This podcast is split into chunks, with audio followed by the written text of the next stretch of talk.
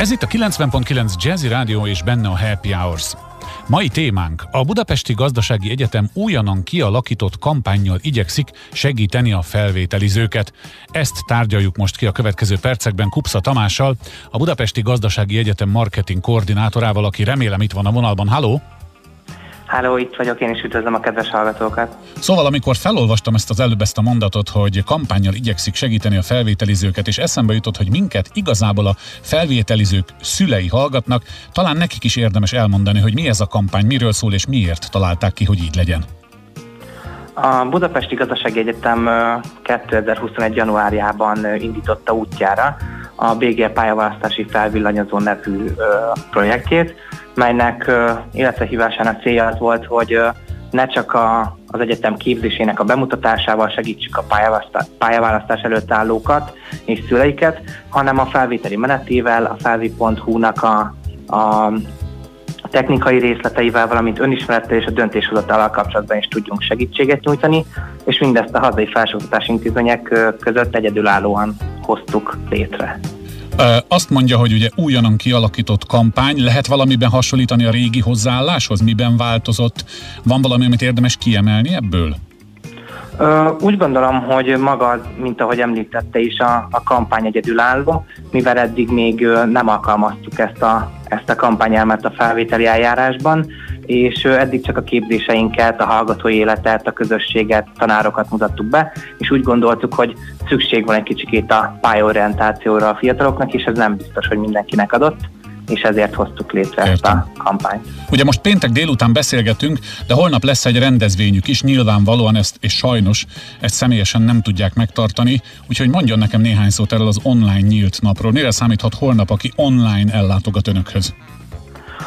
Ugye a Budapesti Gazdasági Egyetemnek három kara van, jelenleg is zajlik a, a, az edukáció online expo, ahol a, az érdeklődők, a szülők és a diákok regisztráció után be tudnak tekinteni virtuális tandjainkba, ahol segítséget kaphatnak a felvételével kapcsolatban, úgy szint, valamint a képzéseinkkel és a hallgató élettel, közösséggel kapcsolatban tudnak érdeklődni, valamint ezeken kívül a, a pénzügyi és számviteli karon, a külkereskedelmi karon, valamint a kereskedelmi vendéglátott ipari és idegenforgalmi karon ezeknek a, a honlapján és a Facebook oldalán tudnak tájékozódni az érdeklődők, ugyanis folyamatosan mennek a, a nyílt napok, ahol tájékozódni tudnak. Ugye egy évvel ezelőtt még nem voltunk olyan helyzetben, mint amilyenben most vagyunk. Az, ez az online nyílt nap, ez az első, vagy van valamilyen korábbi tapasztalat már ezekkel kapcsolatban, vagy igazából most csinálják tényleg, és meglátják, hogy hogy sikerül?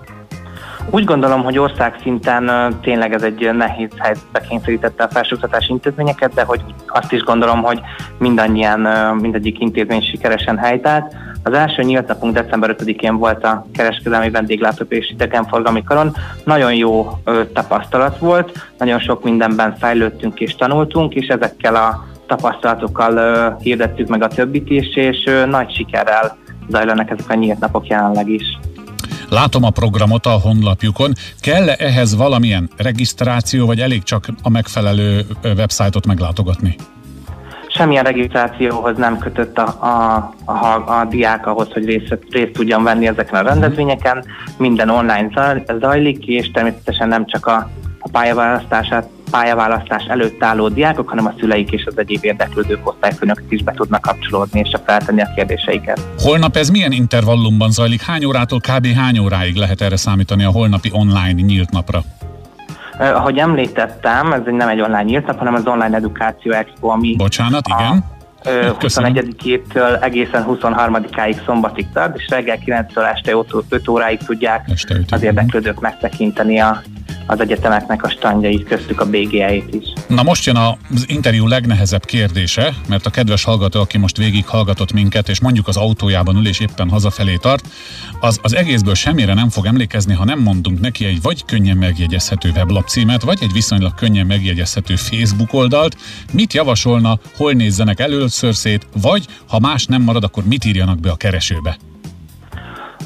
Én szívem szerint azt ajánlom, hogy először is a közösségi médiát is hívják segítségül, ugyanis ez is a mindennapjaink része. Hát és a Facebook keresőjében a Budapesti Gazdasági Egyetemet megtalálják, azon belül majd különböző tartalmakat a felvételivel kapcsolatban, információkat a karokról, amint az uni-bgl.hu per felvételi oldalon tudnak még szakszerű tájékoztatást kapni. Nagyszerű, tehát még egyszer a kedves hallgatónak a kulcs szó Budapesti Gazdasági Egyetem, és a többit a rendszer már, hogy majd, hogy nem tudja. Nagyon szépen köszönöm Kupsza Tamásnak, a Budapesti Gazdasági Egyetem marketing koordinátorának, hogy mindezt megbeszélhetük, és örülünk, hogy hírt adhattunk erről. Sok sikert a holnapi naphoz. Viszont hallásra! Nagyon szépen köszönöm, viszont hallásra!